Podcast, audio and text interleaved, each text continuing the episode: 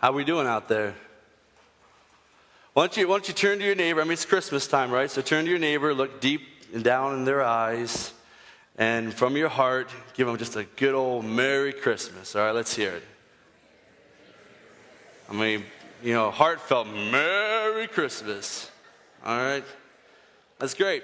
Because we are in this Christmas series, and it is uh, called The Story. Um, we, we take different characters of the story, and we've been preaching sermons on them. So we did Mary, Joseph, and actually this Sunday we're going to be talking about baby Jesus in a manger.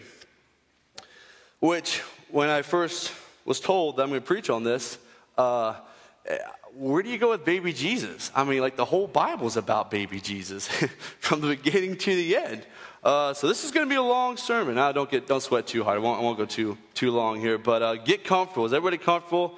Anybody need anything out there? Anybody need a bottle of water or something? We all good? All right, strap in. Here we go. Let's go to Luke chapter two, and we're going to start at verse four. All right, it's Luke chapter 2, starting at verse 4. So Joseph went up from the town of Nazareth in Galilee to Judea to Bethlehem, the town of David, because he belonged to the house and the line of David. He went there to register with Mary, who was pledged to be married to him and was expecting a child. While they were there, the time came for the baby to be born. She gave birth to her firstborn, a son. She wrapped him in cloths and placed him in a manger because there was no guest room available for them. All right, so here's what we're going to try to accomplish this morning. We're going to try to accomplish who is this baby?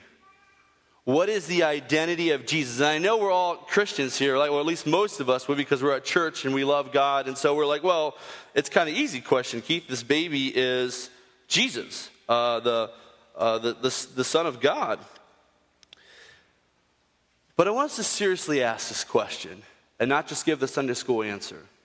Who is Jesus? Really, who is the identity of this Jesus? We, we hear a lot of things about this question. And the reason we do, it's because this is the most critical question to ask in all of history.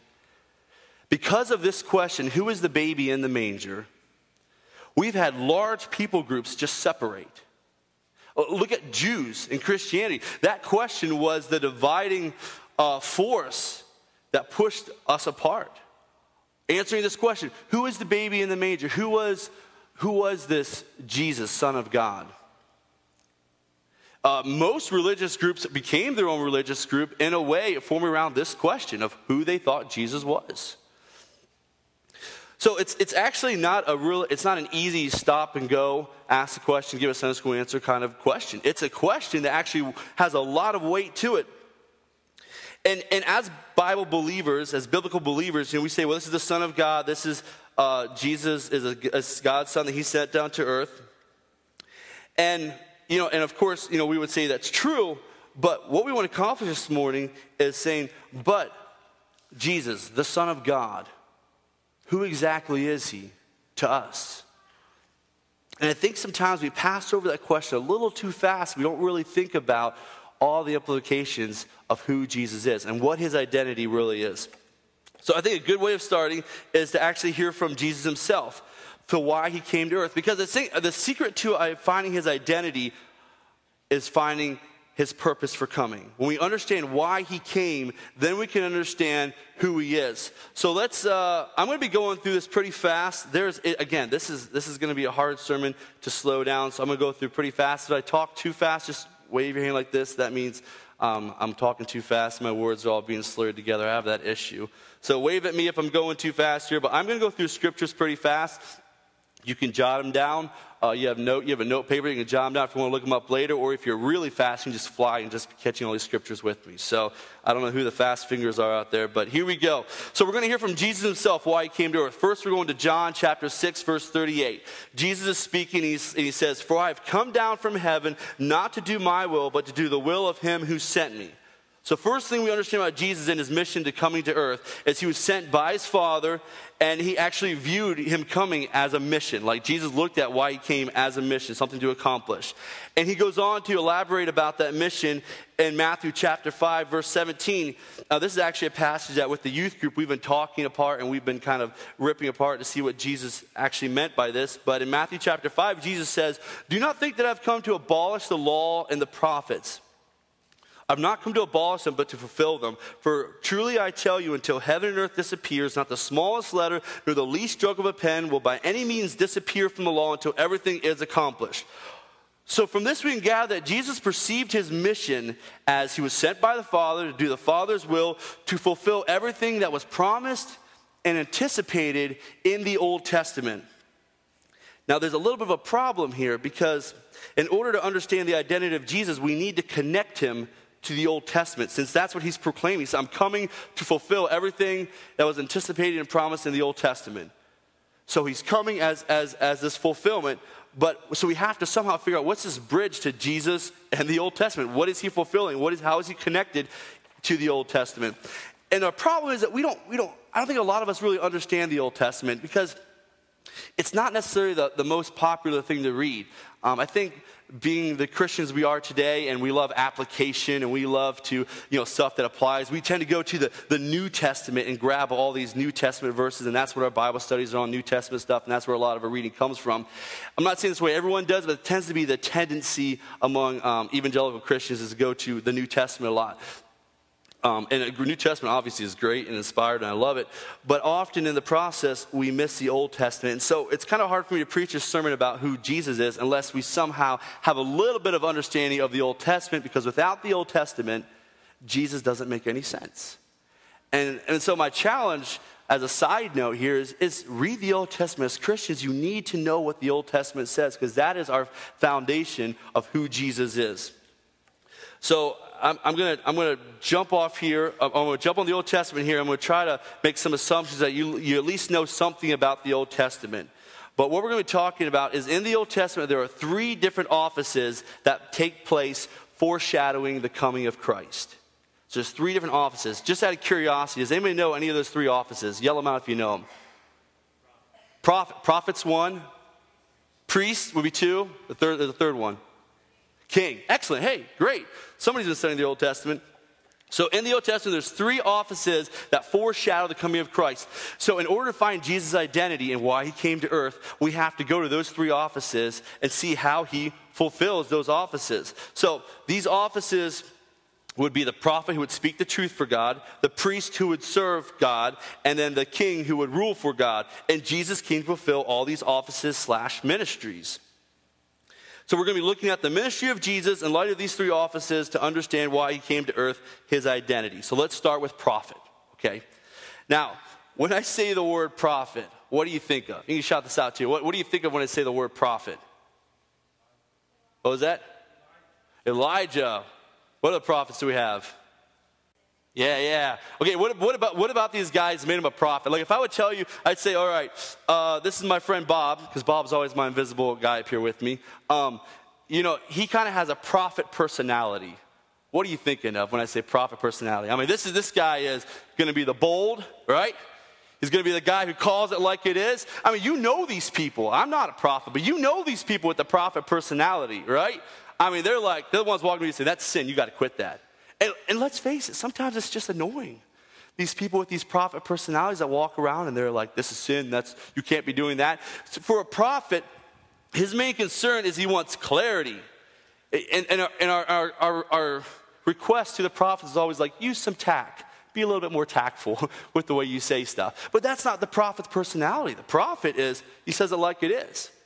I mean, you look at these prophets in the Old Testament, and by the way, we need prophets. I'm not, if you're a prophet in there, God bless you. You will not be liked very often, but God bless you for what you do because we need you. There's a reason God may give you a prophet personality. We need you telling what truth is and, and boldly coming forward with the, with the things to say. Um, most of us are pretty non confrontational, don't like the, this whole confrontation and uh, telling people like it is. We'd rather just let them do whatever they want to do.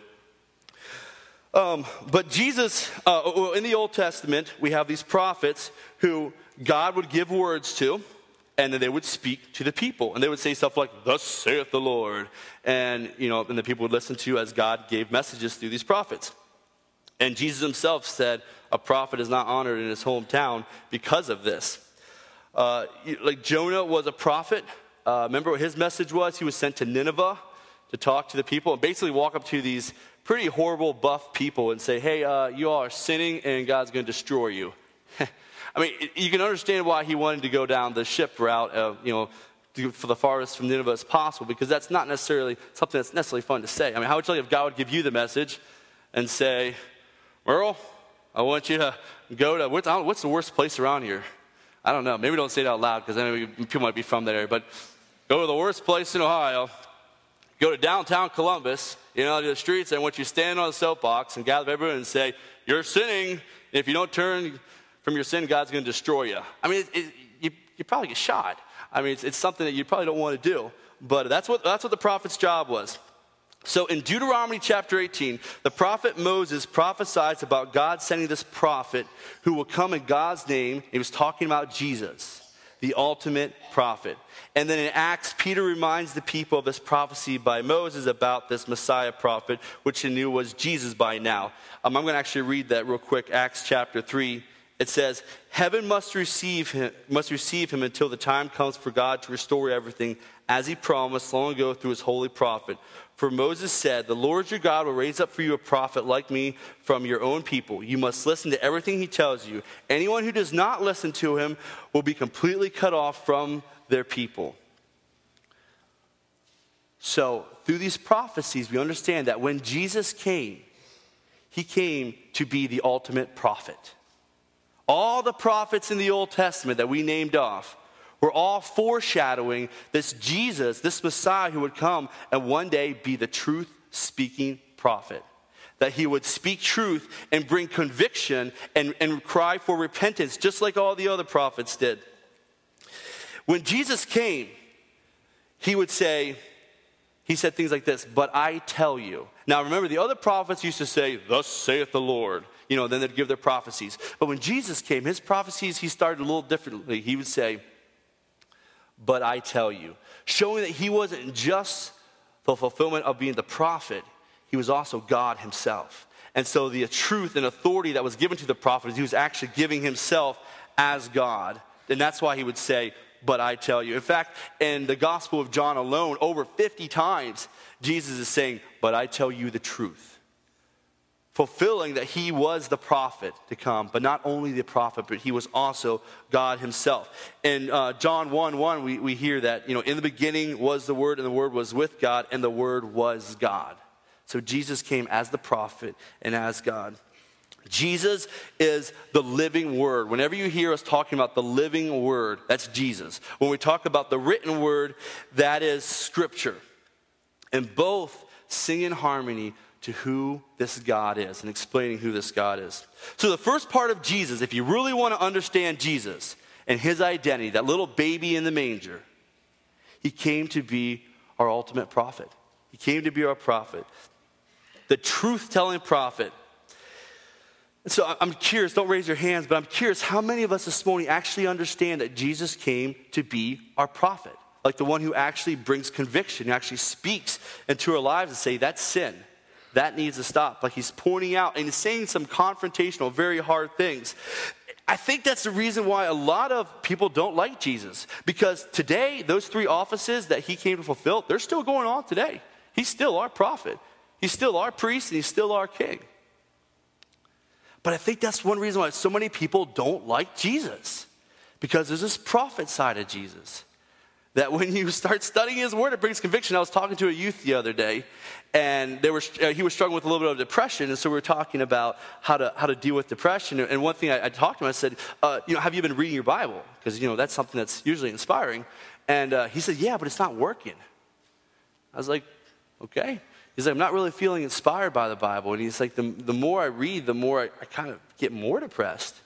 And then light bulb, okay, hey, actually, that's not depression. What we're dealing with here is called conviction. It happens. When you read scripture you, and you're not being inspired, maybe you're being convicted.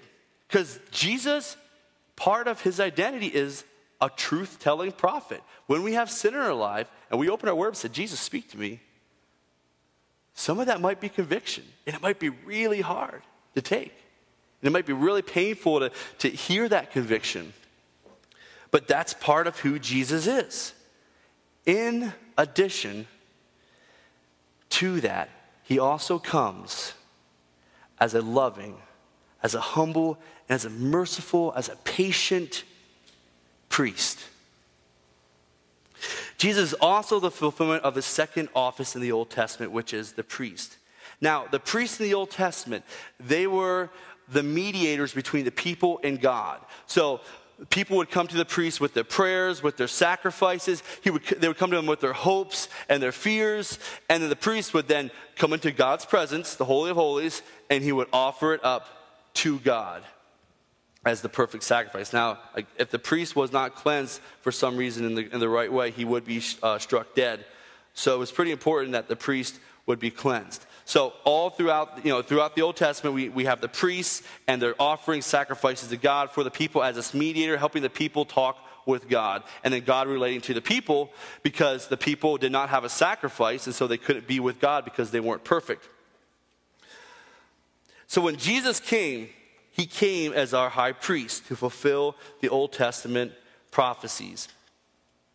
I would love to go into this. There is a plethora of scripture that talks about Jesus being our high priest. We don't have time for that this morning. You're going to have to trust me a little bit on this one. Hebrews chapter 4 is an excellent passage to go to if you want to read about how Jesus is our high priest. I would highly recommend that. Paul says in 1 Timothy uh, chapter 2, 5, he says, For there is one God and one mediator between God and mankind, and it's the man Christ Jesus. Jesus is our priest, and he's not just our priest, but he's also the sacrifice. He, he laid down his life as the payment for our sins. That's why Jesus needed flesh. Have you ever wondered why Jesus had to come as a baby? He needed flesh, he needed hands so they could be nailed to a cross. He needed a back so they could be whipped for our sins, taking our punishment. He needed a head so that thorns could come over it and crush and break in and make him bleed. He needed blood. He needed feet so he could carry the cross up the hill of Calvary. That's why Jesus came. And so at Christmas time, it's exciting, and we need to celebrate because our salvation, our hope, everything we have comes to, through Jesus who came as a baby. But at the same time, it's a bittersweet because you recognize that Jesus came as the sacrifice. And that little baby that's so cute in the manger is one day going to be mutilated and beaten and slaughtered for us because of our sin. Those of you who have had a, a, a, loved one who's loved Jesus, has been faithful to God all their life, and has passed on, you know this feeling of bittersweet, where you're mourning inside because you're going to miss that person. It's so hard to see them go. But at the same time, you're rejoicing inside because you know this person who has died is finally receiving their reward for the way they live their life and with Jesus, and they've never been happier in their life. So that's the kind of mixed feelings that I think we should get at Christmas time, where like we're so excited Jesus has come. At the same time, our heart kind of goes out because we realize this is our sacrifice. This is, this is the baby that's going to be beaten and slaughtered for our sins. So Jesus came to fulfill being our priest. He came as the sacrifice also. When we think of priest, think of this. Think of compassionate. Think of serving you. Think of kind hearted, patient, a friend. So a prophet says to you, This is what you must do. And then the priest says, Here, let me help you do it. Let me, let me enable you to do that. Let me walk beside you. Most other gods, even though they're all fake and not real out there, but most other gods would have more of a prophet mentality of just, you need to do this. But the unique thing about our God about Jesus is he says, You need to do this. And then he steps down off his throne and did not consider equality with God something to be grasped, but makes himself a servant, coming and serving and walking beside us, saying, Yeah, you need to do that, but I'm going to enable you. You can obtain righteousness because I'm going to help you. I'm going to walk beside you. Hebrews chapter 4, verse 15 says, For we do not have a high priest who is unable to emphasize, empathize with our weakness, but we have one who has been tempted in every way just as we are, yet he did not sin. The unique thing about Jesus being our priest is he can sympathize with us. He's been through it all. He knows. When you're at your darkest moment, Jesus has been there. He's been through every temptation. He walked on the earth, experienced everything. When you're, when you're, uh, you're betrayed, you're backstabbed. Jesus, Jesus experienced that to the fullest. When you lose someone you love, Jesus knows what that's like. When you're tempted, it's so hard not to do the temptation, and you're struggling, you want to do what's right, but it's so hard. Jesus understands that. And that's why he's here to help you. That's Jesus, that's our priest. The third ministry slash office that Jesus came to fulfill is king to reign over our lives. When we say Lord, this is what we're referring to. When we call Jesus Lord, and our worship song saying Lord this, Lord that, we're referring to him as Jesus as our King, as the King of Kings. Jesus had this conversation with Pilate before he was crucified. Pilate was talking or was asking Jesus questions, and this is one of Jesus' answers. This is John chapter 18, verse 36. Jesus answered, My kingdom is not of this world. If my kingdom were of this world, my servants would fight so that I should not be delivered to the Jews. But my kingdom is not from here. So Pilate asked, Jesus, uh, Pilate said, Therefore, um, are you king then? And Jesus answers, uh, You say rightly that I am king. Which, of course, Pilate, he's thinking, problem here. you're, you're king, I'm king. Uh, that's, that's too many kings. Um, for this cause I was born, Jesus goes on to say, and for this cause I've come into the world that I should bear witness to the truth. Everyone who is of the truth, hear my voice. For this cause I was born. That's what Jesus answered Pilate. For this cause I came to be the king. Jesus came as the King of Kings um, to rule over everything, total authority, complete sovereignty. This means Jesus is king over our lives today. When, when we give, like Jesus has um, reign over our lives. That means he has reign over everything. Uh, our relationships, our credit cards, our internet browsers, our jobs, our family, every aspect of our life, Jesus is king because he has the jurisdiction.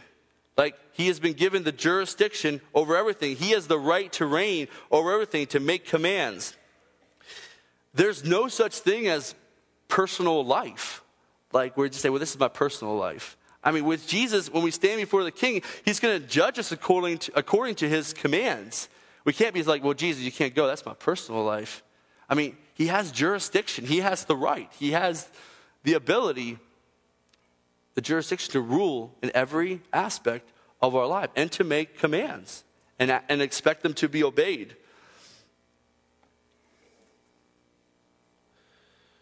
And with that kingship, he's from us, he's demanding obedience and loyalty, and rightly so because he is king.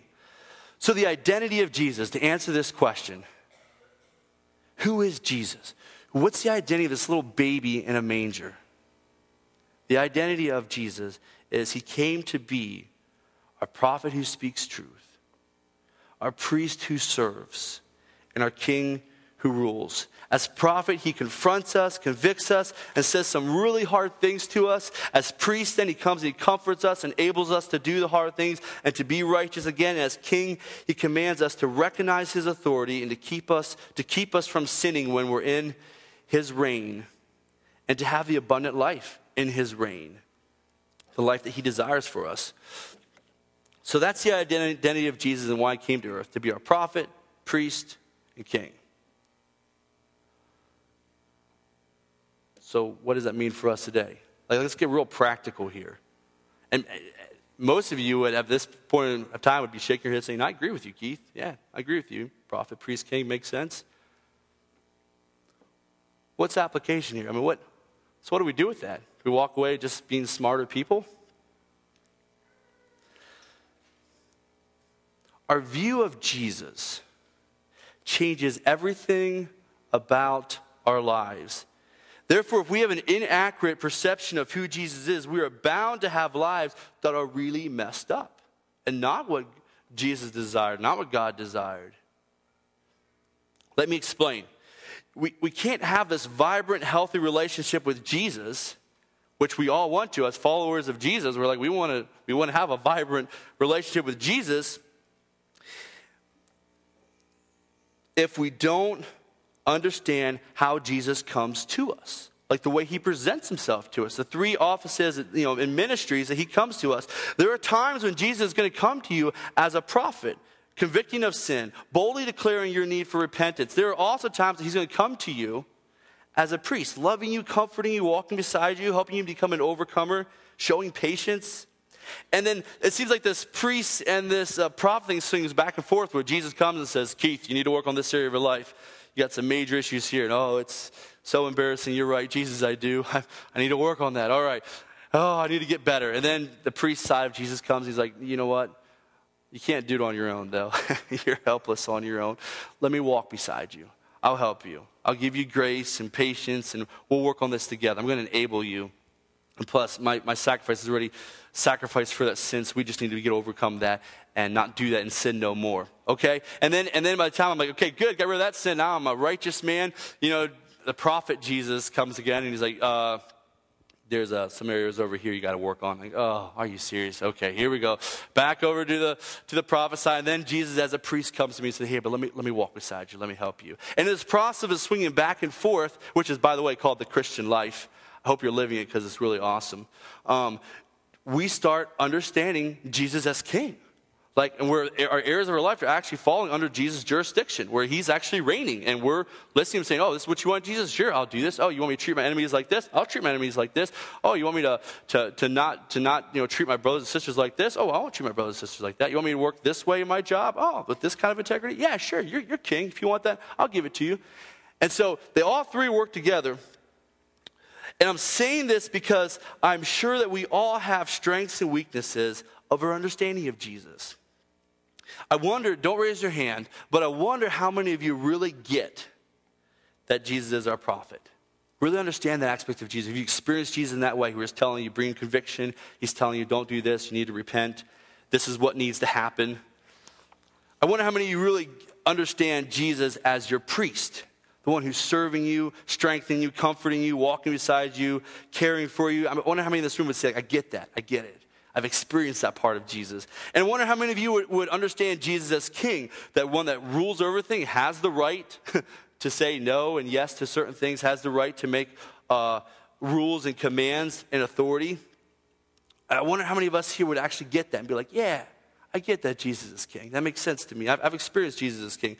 The problem is when we don't understand Jesus, all these three offices and ministries, we have an incomplete, incomplete, diminished view of Jesus, which leads to problems in our Christian life and how we live. Let me go on to explain further. If you see Jesus as king, and if you see Jesus as prophet, but not priest, how is Jesus going to look to you? I'll tell you. If you see Jesus as king and prophet, but you miss the priest of Jesus, Jesus is going to be this guy on a throne shouting commands at you. And to you, Jesus is going to seem harsh. He's going to seem cruel. He's going to seem um, someone who is just putting a lot of pressure on you. In the process, you're going to have two options. You're going to either become hopeless, you're like, I can't do this. Or you're going to become arrogant, where you think, oh, look, you know, I'm obeying God. He's this big guy up on the throne shouting stuff at me. Look, I'm following God. But none of those lead to worship. And, and none of them lead to godly living and joy. But you add Jesus as a priest in there, you realize that you can do all things through Christ who gives you strength, through our high priest.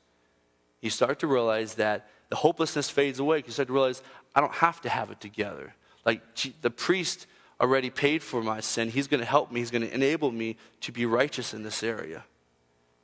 And you're not going to have arrogance because you're going to realize that, wait, the only reason I can actually obtain righteousness is because of the priest. And so I can't be arrogant myself and say, look how good I am, and look how, you know, I'm a goody two shoe, look at all the commands I obey, because you realize it's only because of Jesus that you can actually obey those commands, anyways, as our priest. If if you see Jesus as prophet and priest, but not king, there's going to be some serious problems that happen. What's going to happen is, well, and, and, actually, this is probably the most accurate with working with evangelical Christians, which this is where we would be classified evangelical Christians. Our church would fall into this category. I think often our problem with our view of Jesus is that we, we see him as prophet, We see him as priest, but not as king. So we, we believe in sin. We believe that God points out our sin, and we believe that God loves us and helps us, helps us to overcome the sin, but he doesn't necessarily rule in every area of our life. You know, our, our, it tends to be, our, our stance tends to be more like, I'll follow Jesus, and, but I still need to make my own choices. So what happens is there's a lot of ways that we don't look any different from the world. We believe in sin, and we believe that God has helped us overcome sin, but our divorce rate's the same the way we dress modestly is the same. The, the way we, we interact with our authority is the same. The integrity at work is the same. Like this, it's, Jesus really isn't king over our life. It's not his kingdom ruling. It's still our kingdom, but he helps us with sin. And I think that's the danger of being an evangelical Christian is we get Jesus as prophet, we get Jesus as priest, but we often don't get him as king. And so we almost have this idea where Jesus is here to help me when I need him. So I live my life, and when I need Jesus, well, I go to him and I, I ask for his help, and he comes, helps me, and that's good, and, and everything. And then I go on living. When I need him again, he comes help me, which leads to hypocrisy in a very distorted life because Jesus isn't king. And as evangelical Christians, we have to be careful that doesn't fall into our laps of hypocrisy where we're allowing Jesus to forgive our sins and point out our sins, but he's not really ruling our lives. We're still calling the shots. We do what we want to do when we want to do it. All right, let's go to the, the third possibility here. Um, if you only see Jesus as king and priest, but you miss the prophet side of Jesus, this leads to a very, very liberal Christianity where Jesus is in charge, he's king, and he loves me, he's priest, but he would never point out personal sin. I mean, that's offensive. Jesus wouldn't want to offend anybody. Why would Jesus offend anybody? Jesus is a kind hearted man that would not offend anybody. Which, if anyone ever said that to me, I'd be like, the fact that the crowds are yelling, crucify him, crucify him, probably many probably ticked somebody off and offended somebody. Because it's just not true. Jesus sometimes uses words as a prophet that hurt and that sting and make us feel convicted, make us feel small. And that understanding of Jesus, where he's king and priest but not prophet, that understanding of Jesus leads to a toleration of sin and not repentance to really know Jesus, we need to understand that He came to earth to be our prophet who speaks, our priest who serves, king who rules, and we can't leave any of those three out. He came to fulfill the Old Testament so that we may know Him. This Christmas season, my prayer is that you will understand Jesus and who He is. So ask yourself sometime today, sometime this week, ask yourself Jesus, what part of you am I not understanding? What part of you am I not getting? Where is my view of you diminished or incomplete or even wrong? And then read scripture. Read the Old Testament. See, see all these prophets and priests and these kings, how they foreshadowed Jesus. And when Jesus came, observe the way he talked to people, related to people and you'll see this incredible Jesus that changes everything. You'll love him like you've never, be, you've never loved him before. You're going to run to him instead of our classic run away from him when we need him the most. You're going to be running to him because you understand who he is. You see him for who he is. You'll find so much pleasure in. In him. He is so fulfilling. My challenge this morning is as we look at the baby in the manger, remember the identity of that baby as your prophet, as your priest, and as your king. Let's pray. Father, I'm just in awe right now of you and how amazing you are. That you would come to us as our prophet and would speak truth into our lives and convict us so that we would know the truth that you would not just do that, but you would come as a priest and you would love us and enable us and die for us and walk beside us and be our mediator, our, our intercessor between us and God. God, thank you so much for coming as king and for ruling and reigning. Father, I pray that we, this morning that we would understand that you as a prophet, priest, and king. Help us not to miss you in this Christmas season. I know there's a lot of stuff out there that distracts from you, Father, but I pray that somehow in the midst of all those distractions, you would open our eyes and help us to focus on you. that we would celebrate you and worship you the way that you long to be celebrated and worshiped. It's in your name we pray, Jesus. Amen.